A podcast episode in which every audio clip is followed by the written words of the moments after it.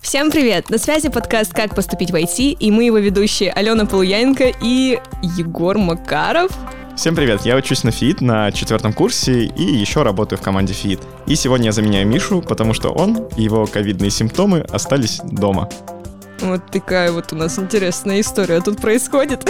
Сегодня у нас в гостях ребята из Doubletapp. Doubletapp — это студия разработки мобильных приложений родом из Екатеринбурга, но сейчас эта компания, как и многие другие, стала международной. Сегодня с нами в студии Даня Казаков, которого вы и так уже знаете после первого сезона подкаста, и, наконец-то, гость мой одногруппник Егор Крохин. Это оба студенты 3 курса ФИИТ. Даня, Егор, привет. Привет. Привет.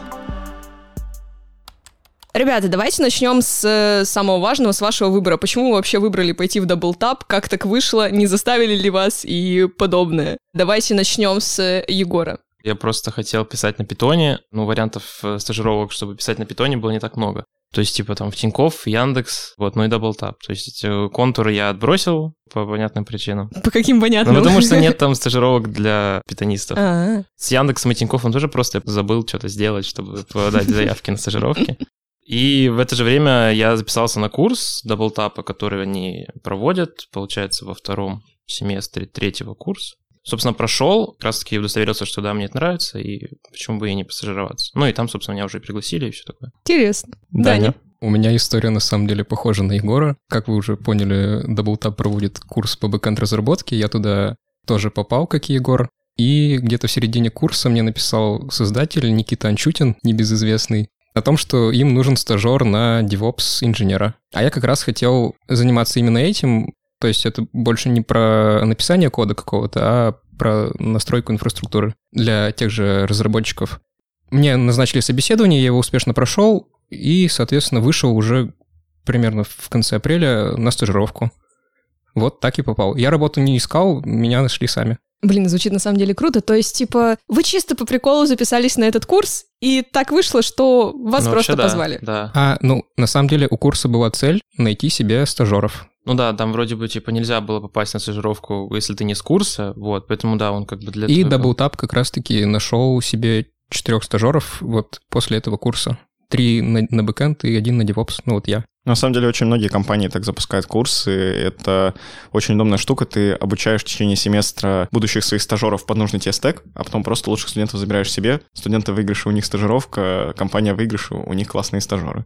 То есть изначально, когда вы записывались на курс, у вас не было прям идеи, что вот, я сейчас его пройду и точно пойду стажироваться туда, просто типа, ну как повезет, или все-таки была прям цель, что я хочу работать Doubletapp? Но у меня не было такой цели, я вообще изначально не попал на этот курс, на самом деле, там такая история интересная, типа я сделал тестово, ну и там уже как бы по результатам тестово вас там кого-то брали, кого-то нет, и я какую-то, ну, очень серьезную ошибку там сделал на тестовом в плане безопасности, там условно переменные, которые не должны видеть со стороны, я их, ну, прям в код написал, ну это, короче, супер тупо было, но меня типа не включили, да, в первый список прошедших, вот, я такой, ну, окей, типа... сам виноват. А потом мне написал как раз-таки тот самый небезызвестный создатель курса и говорит, ну, мы там что-то порешали, давай, айда. Ну, я, собственно, пошел вот так.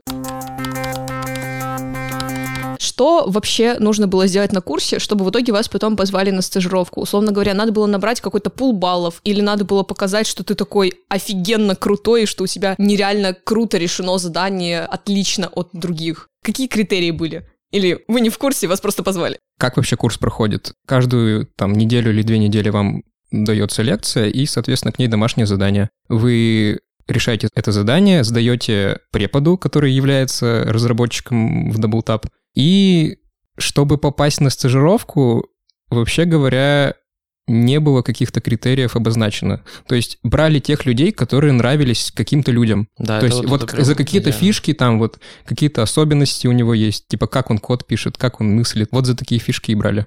Каких-то прямых критериев не было. Ну, то есть, условно говоря, у нас опять роляют даже не то чтобы хард-скиллы, а какие-то софт-скиллы, возможно. Ну, можно так сказать. Но там все вместе, там как бы нет, там же была какая-то система оценивания, то есть там ставили баллы за домашние задания. У меня не было топ-баллов, потому что, ну, у меня там были какие-то косяки.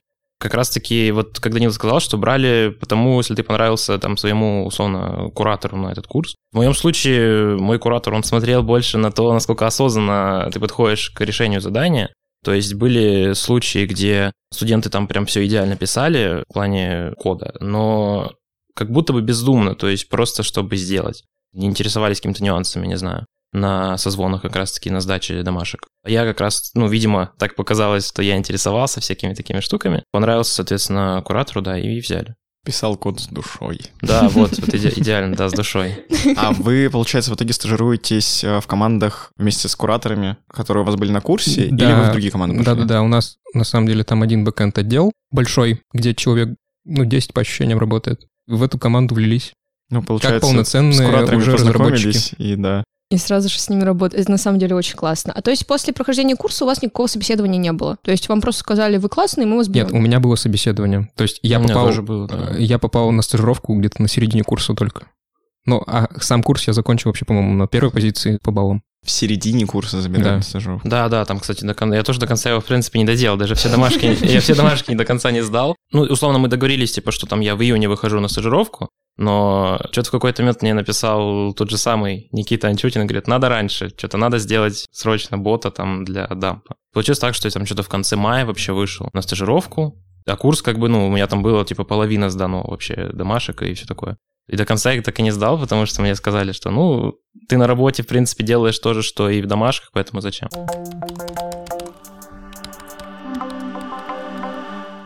Достаточно такой важный вопрос. Вообще...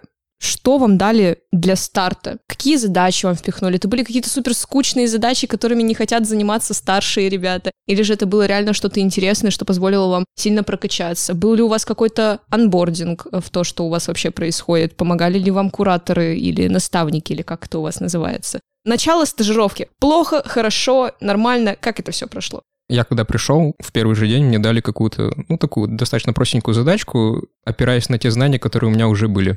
И на те знания, которые я на собеседовании показал. А вообще давали задачи такие, которые как будто засунули в какой-то долгий ящик и не хотели доставать оттуда. Когда-нибудь потом сделаем, мне как раз и дали. У меня на самом деле кардинально по-другому все. То есть я пришел, мне в первый же день сказали, ты будешь делать бота, которого через неделю надо сдать, и он чтобы работал на конференции Damp. То есть у меня было сразу интересно и сразу сложно что-то. А в дальнейшем задачи... Есть такое, да, что Данил сказал про то, что что-то такое, кто не хочет делать. Но потом, в принципе, я могу сказать, что у меня задачи были больше интересные, чем нет. Ты не боялся этого груза ответственности, который на тебя возложили буквально с момента стажировки?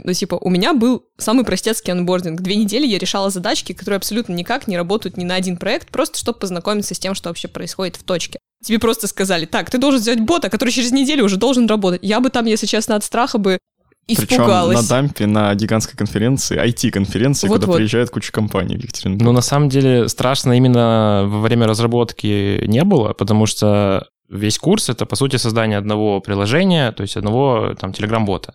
В принципе, с созданием ботов я был знаком, но это как раз-таки прямо то, что было на курсе. Поэтому было несложно. Было сложно, но было понятно, что делать. Страшно было скорее потом на этом дампе стоять, на этом стенде Doubletapp и это все презентовать. И что-то там падало, и что-то не работало. Вот это страшнее было. Благо, Дане, видимо, не давали таких суперстрёмных задачек, от которых ножки подкашивались. У меня должность немного другая. Все-таки компания занимается продуктовой разработкой, а проекты там, небольшие, мягко говоря. Сложной инфраструктуры там не надо настраивать. Поэтому мне давали задачи такие достаточно... объемные по своему размеру, но и трудные в том числе. Я сидел по несколько месяцев с ними, разбирался и в итоге успешно закрывал. Были ли кризисные моменты, когда хотелось просто все бросить и вообще ничего не делать, все достало, очень тяжелая задачка, и вообще хотелось сбежать от этого всего? Да было, конечно, просто это пережить надо. Но у меня это, скорее, сейчас наступило уже, когда стажировка закончилась. Я сейчас делаю задачу, которую я максимально не хочу делать. Я пытаюсь как-то от нее отнекиваться, но не получается. Меня заставляют, приходится все-таки делать. А почему? Чем она тебе не нравится? Она скучная или она слишком сложная? Это задача непонятная? Про финансы. То есть там что-то с денежками надо делать, какие-то счета, доходы. От этих слов уже плохо становится. Бессилие от того, что огромная предметная область, в которой надо разбираться. Да, на самом деле это тоже. То есть, в принципе, задача гигантская, и ты один на ней сидишь и что-то пытаешься понять, что там происходит. И там, ну, есть менеджеры, но они тоже как будто бы не до конца все понимают, вот, потому что, ну, сложная штука. И что-то постоянно идет не так, постоянно какие-то правки, постоянно какие-то нюансы всплывают новые. Да, вот я, кстати, могу дополнить, духота. Когда мне вот дали мою, на самом деле, первую, единственную огромную задачу, я с ней разбирался, наверное, месяца 2 или 3, наверное. И как бы ты, по сути, единственный человек в компании, который хоть что-то в этом понимает. Тебе не к кому обратиться, тебе никто там быстро не поможет. Нужно сидеть, гуглить, разбираться. Вот это вот, на самом деле, немного бесило, но в целом именно вот на таком подходе ты больше всего прокачиваешься. В прошлом выпуске подкаста у нас были ребята из «Контура», и одна из девочек, Саша Волкова, сказала, что она изначально хотела быть фронтом, пошла в итоге на стажировку на бэка, а потом все равно закончила тем, что пошла во фронтендерство. Вы изначально пошли на те направления, на которые хотели? То есть ты на бэк, ты в DevOps? Или же изначально вы такие, типа, ну, в принципе, мне пофиг, или я хочу быть фронтендером? Курс классный, стажировка появилась, все устраивает, пошли дальше. Ну, я на самом деле сразу знал, что я хочу бэк писать, вот, что фронт мне максимально не нравился. Кроме бэка и фронта, там, в принципе, дофига еще всякого, ну, условно говоря. Тестировщик, аналитики, еще кто-нибудь. Продуктовый дизайнер. Ну да, я понимаю примерно, про что ты говоришь, но суть в том, что я вот когда всякие учебные проекты делал в командах, ну, вот как мы там первый, второй курс, получалось так, что всегда я занимался бэком этих приложений. Ну, и как-то так сложилось, я не знаю. То есть я даже не рассматривал себя куда-то в другие места, на какие-то другие позиции, условно. Ну и, собственно, вот бэк, и стажируюсь на бэкэнде. Данил девопсом стажировался. Я в целом хочу как-то вот сейчас от бэкэнда отойти ближе к девопсу тоже. Что вас всех так тянет в девопс? Типа, я вот сколько раз мне Даня пытался объяснить, кто такие девопсеры. Я вроде бы что-то понимала, но до сих пор, типа, ну да, они там что-то поднимают, кого-то опускают. Опускает только один девопсер, Doubletapp. Он глава отдела девопс, вот он. Что вот конкретно такого интересного именно вот в этом направлении? Смотри, у тебя есть много пользователей, и к тебе приходит миллиард запросов в секунду. Тебе надо их обработать как-то. Что ты будешь делать? Многопоточность. Синхронность. Нет? Нет. Жалко. Ладно, спасибо за объяснение. Дальше. На самом деле, просто на бэкэнде код писать надо, а на девопсе, ну, меньше надо его писать. А ты не хочешь писать код? Не знаю, в Doubletapp у нас так получается, что задачи в целом похожи. Там через какое-то время тебе становится скучно писать примерно одно и то же, что-то хочется новое. Ну, либо вообще не писать код. Тогда скорее вопрос на понимание. То есть, если... Я примерно понимаю, что там бэкэнд разработка, фронтенд разработка, когда ты пишешь код, тебе приходят конкретные задачи, то тогда как выглядит какая-нибудь стандартная задача у девопсера? Ну, у тебя есть какой-нибудь конфиг, тебе надо что-нибудь прописать там и куда-то это задеплоить. То есть ты просто по факту работаешь с настройкой сервера? Ну, можно сказать и так, да. Ну, настройка всяких штук, не только серверов, да, каких-то. Там очень много инструментов, вот прям очень много. Мне кажется, даже жизни не хватит, чтобы все это изучить. Наверное, такой вопрос про то, как завершилась стажировка, как вы себя ощущали.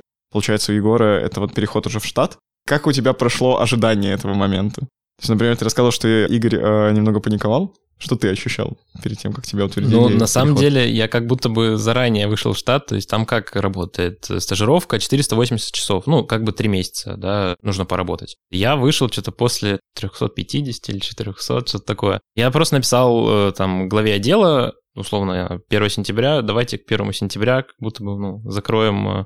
стажировку, чтобы я как бы вот уже с учебного года работал в штате. Она говорит, без проблем, я спрошу у тех, с кем ты работал, какую-то обратную связь по тебе, вот, ну и примем решение. Но как бы она заранее сказала, что, ну, в принципе, я знаю, там, слышала, что, ну, о тебе все хорошо отзываются, поэтому как бы можешь не переживать, как будто бы, ну, считай, что тебя уже взяли. Ну, я как бы поэтому и расслабился. Ну, потом была, конечно, официальная какая-то такая встреча, условно, ревью всей стажировки, да, где обсуждали мои плюсы, минусы, давали какую-то обратную связь. Я что-то говорил, что понравилось, что не понравилось. Ну, какой-то стандартный такой процесс. Поэтому, ну, отвечая на вопрос про то, как я себя ощущал, ну, вначале я просто был загружен задачами, я просто работал, что-то учился, там сессия была, ну, а потом уже просто мне сказали, ну, ты вроде норм, оставайся, и я как-то расслабился. Я вот просто как человек, который стажировки никогда не проходил, которого сразу же в штат забрали в команду ФИИТ, я вообще не знаю, как это происходит на самом деле. А я как человек, у которого закончилась недавно стажировка, и которого до сих пор не взяли в штат, очень негодую. Дурацкие квоты. Меня тоже не взяли в штат до сих пор, хотя я... Так ты же уволился. До сих пор. Вот расскажи, как у тебя это произошло. Да никак не произошло. Я пинговал Никиту, типа, сколько у меня часов отработано, сколько. А ты сам посмотреть не мог? Там же можно... Ну, мне лень было. Там 3 часа сложить, типа. Спрашивал, мне отвечал там он, ну вот столько осталось. Я думал, ну я, конечно, отработаю, меня, наверное, там возьмут в штат, но... Поступило предложение от другой компании, я решил то, что я доработаю там свои условно 480 часов все-таки и перейду в другое место. Вот так и произошло. Хотя я формально до сих пор в Doubletapp числюсь, я там какие-то задачи не закончил. Ну, то есть мне там надо доступ отдать, технику вернуть и прочее. Как ты принял решение о том, чтобы перейти в другую компанию? Почему? Перехантили, то есть и зарплата повыше, и задачи такие, которыми мне хотелось заниматься. То есть я за полгода практически понял, куда мне хочется развиваться, и я понял, что я хочу поработать с каким-то прям высоконагруженным сервисом. Сейчас у нас такой проект, в котором пользователей практически нету, но внутри сервисов большая нагрузка, и вот с этим приходится разбираться. Я вот именно хочу дальше качаться вот в этом направлении. Получается, что тебя, Егор, твоя роль бэка вообще полностью устраивает, и тебе нравятся все задачки, ну, в основном, да, задачки, которые тебе дают, а тебя, Даня, просто, типа, не устроил уровень, что для тебя это уже стало слишком просто, потому что ты с этим уже научился разбираться. Да нет, не то чтобы уровень, просто DevOps, он же вроде как один, но там все равно много всякого разного еще есть. Мне хотелось немножко в сторону отойти. То есть можно, конечно, было остаться в Doubletapp и настраивать там много всяких сервисов, чтобы все стабильно работало, но мне хотелось с чем-то другим поработать. А в какой момент у тебя осознание этого произошло? Потому что, ну, многие как бы очень долго ищут себя, понимают, чего они хотят от жизни. Я не знаю, может, мне через 3 месяца захочется во фронт-энд уйти. То есть пока что это не произошло устаканивание, берешься за то, что интересно. Ну, просто я вот понял, ну, когда первые звоночки начали появляться, что меня могут взять, я начал там изучать, спрашивать, что они делают.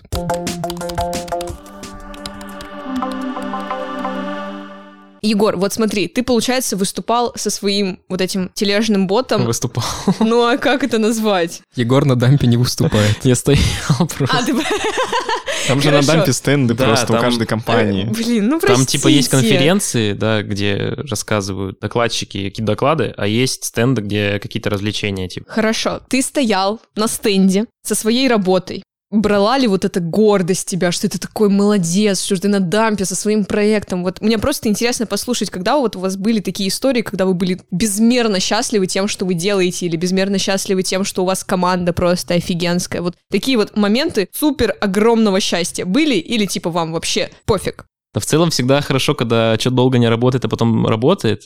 Ну, я всегда чувствую, что я гений, хотя там, ну, там надо было запятую поставить словом. Ну, я не знаю, наверное, прям такого не было. У меня то же самое. То есть ты сидишь, типа, весь день, забыл двоеточие поставить, забыл точку с запятой поставить, забыл перенести где-нибудь что-нибудь, думаешь, ну, когда ты заработаешь уже, давай быстрее. И сидишь, типа, 3 часа вот с какой-то фигней просто занимаешься, а потом понимаешь, ну, наконец-то, и все. Триумф, он в простых вещах. Найти непоставленный знак препинания. А теперь важный момент. Небольшая реклама ФИИТ. Очень на это надеюсь, что сейчас она будет. Ребята, помогли ли... А я-то как надеюсь, как человек, который делает эту программу ФИИТ. Помогли ли вам знания с курсов, которые вы проходили именно на ФИИТ, вот не считая того курса, который вы проходили, хотя, в принципе, его тоже считаю, во время стажировки, во время работы, во время трудоустройства? Вот вообще вот были какие-то классные курсы, которые были у нас на 1-2 курсе, которые вам вот прям искренне помогли? Или нет? Ну да, конечно, такие курсы были. Это вот Python, оси, сети. Там нам какую-то базу заложили. Я уже на эту базу начал какое-то мясо навешивать в виде чего-то там еще дополнительного. У меня просто должность такая, что что-то именно конкретное пригождалось. Ну вот, например, ООП я не использую сейчас, хотя курс прикольный был. Ну да, у меня наоборот. Ну то есть оси я, наверное, меньше использую, а вот как раз-таки курсы с 1-го курса, получается, основы программирования, ООП, хоть они были на C-Sharp, но в целом знания, они как бы такие базовые, общие, и знания как раз-таки эти, которые я использую. Вот смотрите, у вас сейчас 3-й курс, когда начинается история с курсами по выбору. Как вы сейчас выбираете курсы? Вы ориентируетесь на то, что вам потенциально пригодится в работе, или, наоборот, смотрите куда-то в сторону, чтобы еще что-то, какие-то сферы поузнавать, пораскрывать? Ну, пока что я выбираю курсы, которые потенциально мне могут пригодиться в работе. Дальше я думаю, что буду выбирать то, что, ну, просто интересно, потому что все, что мне может пригодиться, уже закончилось. Ну да, у меня, в принципе, аналогичная ситуация, но хотя я взял курс по фронтенду, сейчас не знаю, зачем, на самом деле, но мне было интересно. Скорее, чтобы понимать, ну, когда ты работаешь на бэкэнде, тебе в целом хочется понимать, как все работает в целом. Потому что, ну, бэк, он для фронта работает, ну, то есть, типа, данные, которые ты на бэкэнде отдаешь куда-то, они нужны фронтенду, и вот чтобы понимать, как это делать удобнее и что именно нужно фронтенду, вот я, наверное, для этого и записался на этот курс, а остальные взял уже, ну, наверное, ближе к тем, чем я занимаюсь сейчас и что мне может пригодиться. Ну, если что, на фуллстека пойдешь, там и платят, наверное, больше, чем просто бэком. У меня вот история вообще кардинально от вашей отличается, потому что я сейчас, как вы, ребята, уже знаете, работаю аналитиком, но курсы я взяла вообще абсолютно не связанные с этим никак. Я взяла курс по фронту, взяла курс по бэку и курс по редактуре. Вот, это абсолютно никак не коррелируется с тем, где я сейчас работаю и кем, потому что просто хочется себя везде попробовать. На всякий случай. Мало ли, потом окажется, что реально я там, оказывается, шарю за сети, не дай бог, и буду бэкэндером, вот, или еще что-нибудь. В следующем семестре хочу взять себе курс по разработке игр. Очень его жду с первого курса, блин. Я, кстати, примерно так же выбираю себе курсы. То есть, если я на третьем курсе брал в основном курсы про дизайн, потому что хочу дальше в направлении там продуктового дизайна развиваться, то сейчас я уже беру курсы со стороны. То есть, мы тут запустили курс по карьерной грамотности, например, как-то на собеседование ходить и все остальное. И вот в этом семестре, на четвертом курсе, в осеннем, я взял несколько курсов по аналитике, просто потому что понял, что там проекты по учебе, когда нету аналитика в команде, очень хочется брать роль на себя и очень хочется разбираться. Вот, и я там разговаривал с ребятами, которые уже там аналитиками, дизайнерами работают, они наоборот говорят, что, типа, блин, прикольно, потому что, когда ты разбираешься не только в своей сфере, но еще в соседние залезаешь, ну, не совсем фуллстэк, но какое-то понимание, что там за пределами твоей зоны ответственности происходит, оно сильно тебя продвигает среди остальных кандидатов на работу, например. Я, кстати, еще дополню, один из курсов у меня закрывается преподаванием. Преподаю я сети, и преподавание — это, на самом деле, просто мощнейший инструмент для того, чтобы прокачаться в какой-то теме. Я готовлюсь к каждой паре, ну, 3-4 часа минимум, а то и больше, читаю какие-то статьи, смотрю видосики, пересматриваю то, что мы делали год назад, и это прям вот очень сильно помогает. Прямо ясное понимание приходит того, что вообще происходит. Так что пробуйте себя, может, вам тоже понравится. Я кайфую, когда детям что-то объясняю, и когда мне обратная связь приходит, и дети говорят, что им все понравилось, это вот прям очень приятно. Дети. Это люди, которые на год младше. 19 лет. Я не дети. Чисто технически вы для меня тоже 3 ребенка сидите. Мы уже поговорили про ощущения при переходе с позиции стажера в штат, а в целом вы подводили внутри себя какие-то итоги стажировки, что вот что я смог, вот как я поменялся. Ощущались ли какие-то изменения за вот те 480 часов, которые вы проработали на позиции стажера? Ну, наверное, точно да, потому что после того, как ты делаешь только учебные проекты и начинаешь резко работать над какими-то, ну, продуктами реальными, которыми люди пользуются, ты чувствуешь, как ты прокачиваешься. Условно, там я за свои там 300 часов, даже меньше, сколько я поработал как стажер, много с чем поработал разным. То есть это Google-сервисами какими-то, то есть, ну, с API Гугла. Ну, а какие у тебя были ощущения роста после стажировки? Я пришел абсолютно зеленый, я вообще ничего не понимал, что происходит. А сейчас я уже набил руку, я понимаю, что если мне надо сделать то-то, я как-то уже более увереннее в этом ориентируюсь. Я знаю, что мне надо там туда-то сходить, у того-то попросить, здесь что-то посмотреть. Ну, я просто какую-то такую внутреннюю уверенность приобрел. Натренировался, так сказать, на рутинных задачах, которые мне в основном давали. Ну, наверное, еще прокачались такие штуки, как взаимодействие с другими, условно, отделами, вообще частями компании, потому что когда, ну, ты делаешь какие-то учебные проекты, у тебя команда — это твои одногруппники, и там что-то взаимодействовать особо не надо, что-то в чате написал, и все. Тут постоянно нужно там с фронтендом что-то согласовать, спросить, с менеджерами и все такое, и какая-то вот деловая коммуникация появляется, и вот, ну, я думаю, это на самом деле важно. То есть вначале я вообще не понимал, что как надо спросить, у кого спросить, что мне должны ответить. Сейчас все как бы уже понятно, где кому написать, чего ждать и все такое. То есть вот деловая коммуникация прям ощутимо прокачалась, я думаю. Это правда. У меня тоже в начале стажировки я боялась задавать вопросы кому-либо, кроме моего ментора. У меня не существовало никого вообще в точке, кроме меня и моего ментора. Типа с остальными я вообще никак не взаимодействовала, потому что это для меня какие-то чужие левые люди, которых я боюсь. Они подходят ко мне здороваться, я такая, типа, уйдите, пожалуйста. Вот, а сейчас супер спокойно со всеми общаюсь, с новыми людьми знакомлюсь. Короче, полностью с вами согласна, что реально коммуникации прям жестко прокачиваются, и это очень хорошо. Мне на самом деле просто повезло, что я пришел, типа, в большую команду HR-бренда «Контур», где очень много общительных людей, и ты как бы по-другому не выживешь, тебе приходится разговаривать, и тем более люди безумно приятные. Но я помню историю, что я только когда начинал работать, у меня созвон с Пашей Егоровым, нашим руководителем ФИИТ, и он такой, ну, сейчас к нам тут подключится из учебного отдела УрФУ, надо будет поговорить. Я такой, чего? Кого? Вот это, наверное, единственная ситуация была, когда вот был стресс от необходимой коммуникации, а потом, ну, пошло-поехало.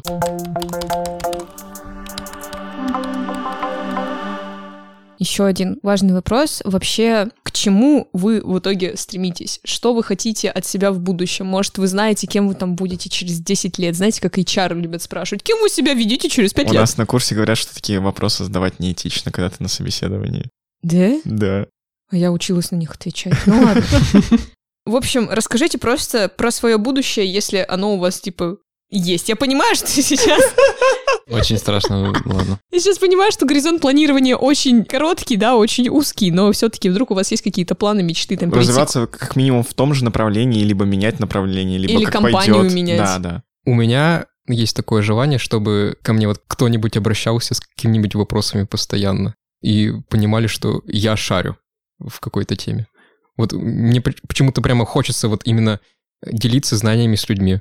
Вот поэтому, на самом деле, и пошел в преподавание, и мне хочется в будущем, чтобы я мог вот этими знаниями делиться достаточно долгое время еще. Возможно, я там когда-то перестану уже заниматься тем, чем я сейчас занимаюсь, там вот именно сидеть за компом и что-то там редактировать. Возможно, я стану каким-то уже большим дядечкой, который будет только какие-то бизнесовые задачи решать. Вот я хочу, чтобы мне даже к такому... уже обращались вот с вопросами по тому, чем я сейчас занимаюсь. Ну вот именно по какой-то технической части. Егор, твои планы на будущее, если они у тебя вообще есть? Я на самом деле вот слушал рассказ Данила про преподавание, и я помню, что я когда-то тоже хотел очень сильно что-то рассказывать. На самом деле это возникало обычно, когда тебе что-то рассказывают, и ты понимаешь, что ну это вообще не так надо рассказывать. То есть ну это можно понятнее и проще сделать. В такие моменты хочется самому стать преподавателем и рассказать это как надо.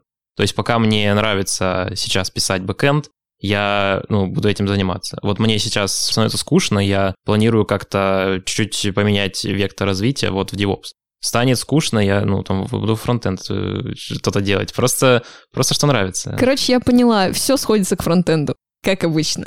Итак, ребята, я думаю, что нам уже с вами пора прощаться. Сегодня мы в гости к нам приняли двух ребят, которые прошли стажировку в Doubletapp. Они рассказали про то, как это все происходило, какие у них планы на будущее, страшно, не страшно, как они туда попали. В общем, все то, что многих из вас могло волновать. Спасибо большое, что слушали наш подкаст. Подписывайтесь на все платформы, где он идет. Ставьте нам лайки обязательно. Большое всем спасибо за то, что мы преодолели рубеж в 1000 лайков. Это очень приятно. И с вами были гости нашего подкаста Данил Казаков и Егор Крохин, а также его ведущие Полуянко Алёна и... Макаров Егор. Всем спасибо и всем пока-пока. Пока. Пока. Goodbye.